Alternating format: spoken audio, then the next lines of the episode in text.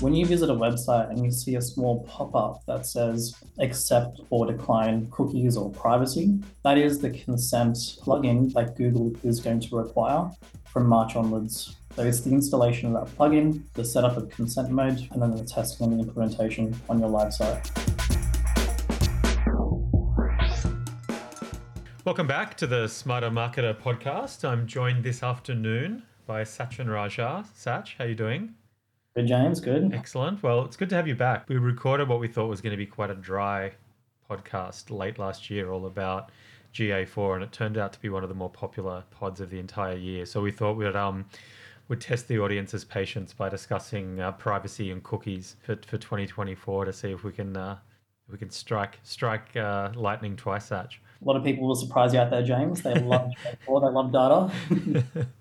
only uh, not as much as yourself. So we we were chatting before we hit record, and, it is um it feels we're recording this pod in late Feb 2024, and it feels after many years of probably not worrying too much about it, like marketers, non-technical marketers are starting to kind of go, okay, what's the story here? We've um hearing a lot about moving to a cookieless world. There's talk of Google Chrome turning cookies off on a, on a small subset of browsers. So I think it'd be good, Sach, just to talk about what you're hearing from Rocket clients and what you're having your team do to, I guess, just in the short term, have mm. our clients and, and our clients' teams ready for, for the changes that are coming.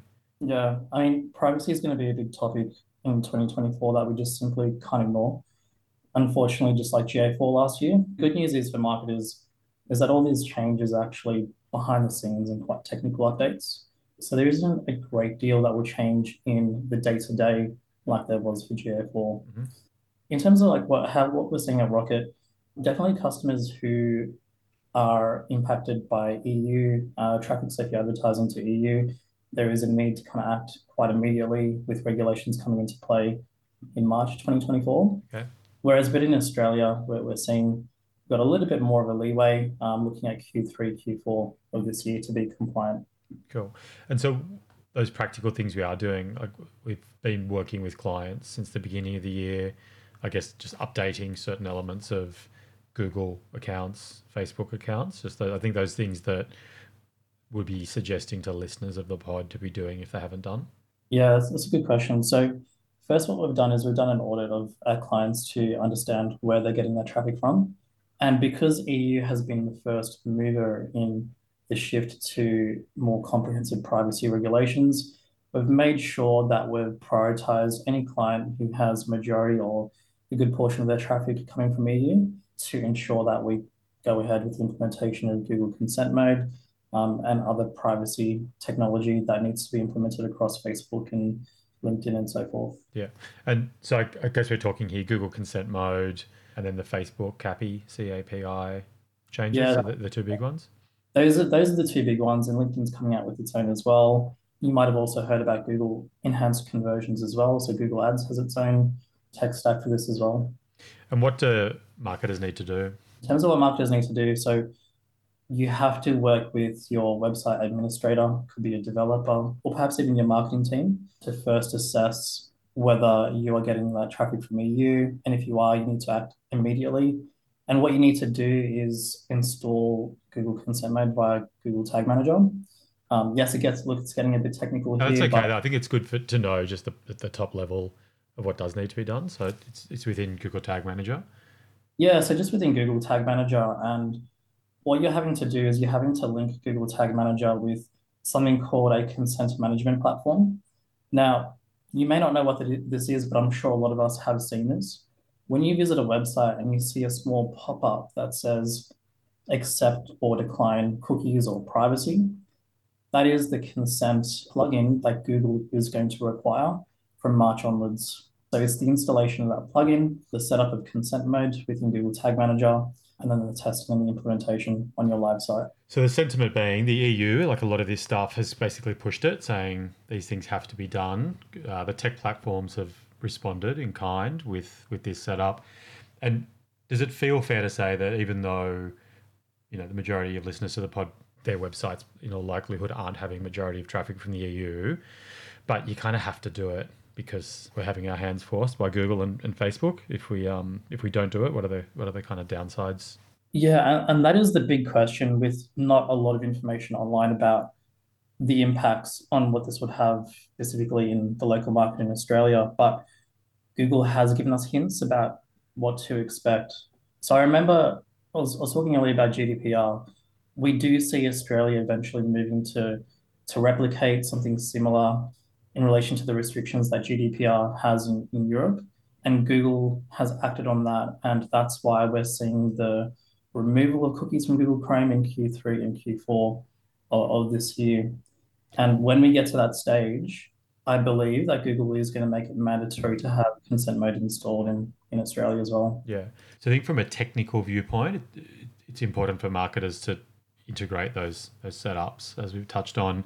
And then I think from a how does this actually impact me as a marketer? It's the move to the cookieless world, which I think has the most question marks around it.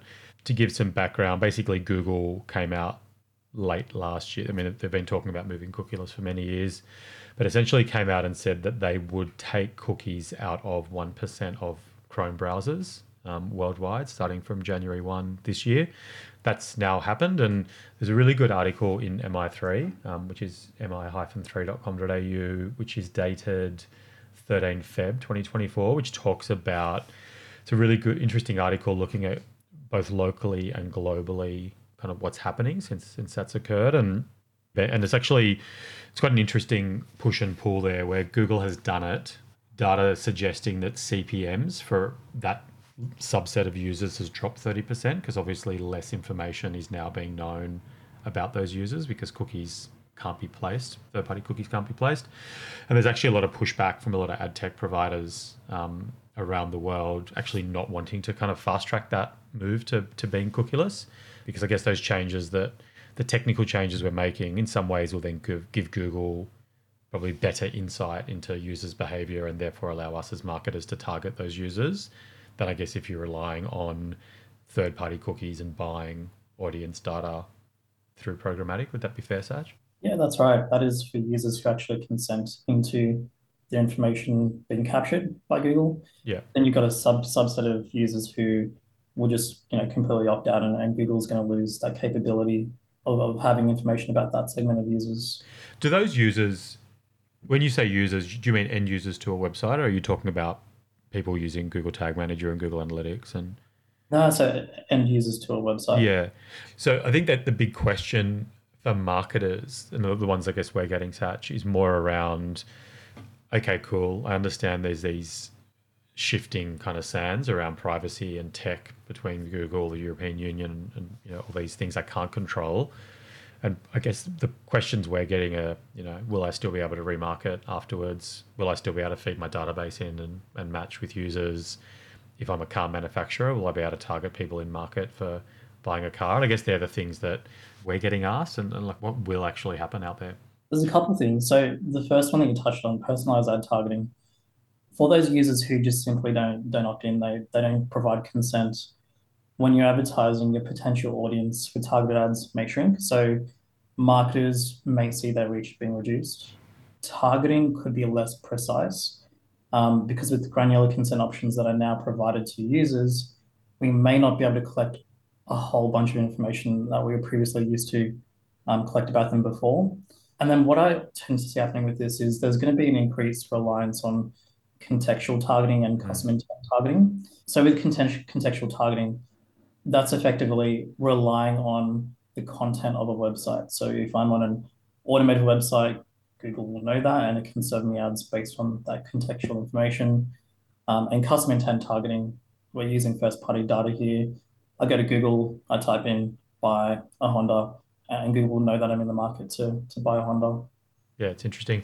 We recorded a pod probably about a month ago now with our MD David, and talking about the importance of first party data and I guess just how these cha- these changes is just one of the reasons as to why first party data has become more and more critical but it it definitely is just another kind of reason as to why first party data has to be taken so seriously. And in that MI3 piece it was really interesting that they were kind of saying that in their research often the more top end of town brands, bigger budgets, bigger brands, had invested much more significantly in first party data, ID solutions, customer data platforms to actually ready themselves for this change. And it does really reinforce the importance of taking data seriously because it is going to be more difficult to do. Not that we could do one to one remarketing and retargeting, but that kind of one to very close proximity where it feels that these changes are going to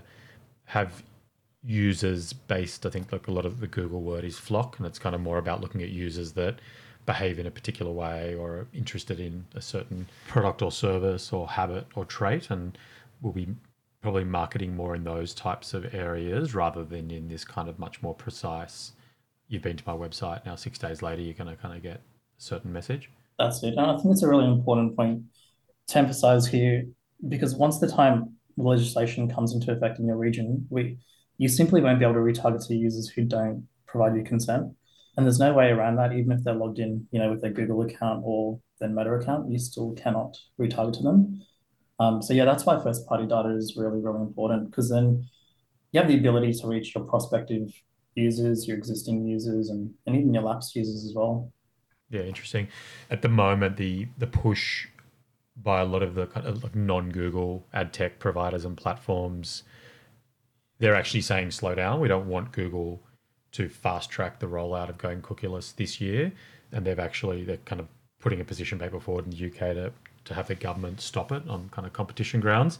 And I think the feeling there being is that because Google is a, is implementing and adopting this system themselves because they have this incredible touch point with users through Chrome and through Maps and YouTube and whatever else is that if you're a marketer or an advertiser that has previously relied on third party data, so kind of if you're buying programmatically and you're buying audience types programmatically, it's kind of there where this change is likely to have quite a large impact in the short to medium term.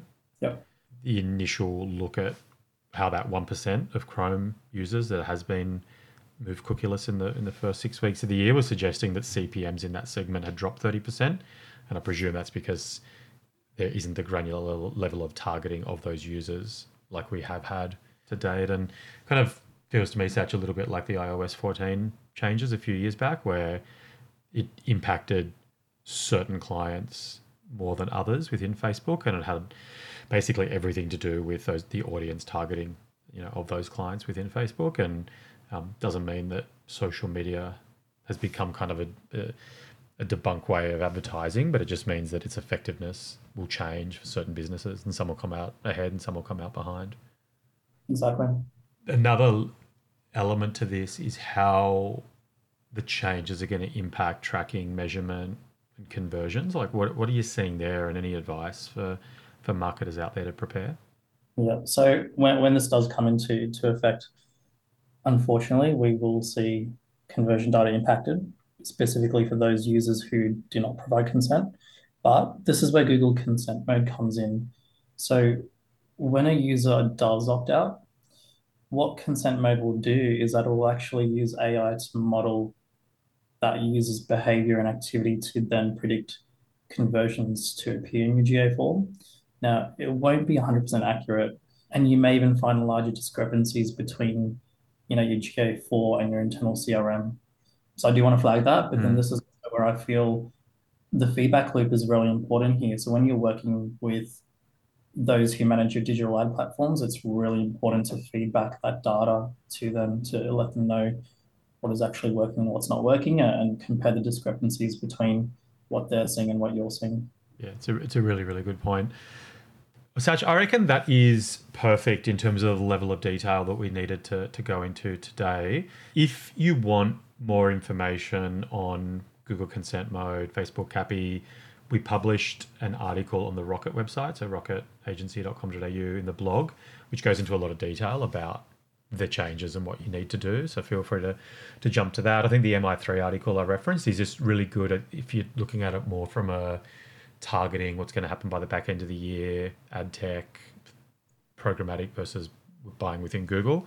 That gives you probably the opposite end of the um, of the of the spectrum, just in terms of um, how it might impact you. But other than that, Sach, unless you've got anything else you want to cover, I think that's a, a really useful pod. Yeah, definitely. I think that's really good. Really do see this year, 2024, just being that big inflection point when it comes to privacy. So just need to make sure we, we do take it seriously. Perfect. Thanks, Satch. Thanks, James. Thanks for listening to the Smarter Marketer podcast. Stay up to date about new episodes on LinkedIn and Instagram by searching for Smarter Marketer podcast. You can purchase your own copy of Smarter Marketer via the Amazon website. And if you want a second opinion about your business's approach to digital marketing, send me an email, jamesl at rocketagency.com.au, or visit the rocketagency.com.au website. Thanks for your time.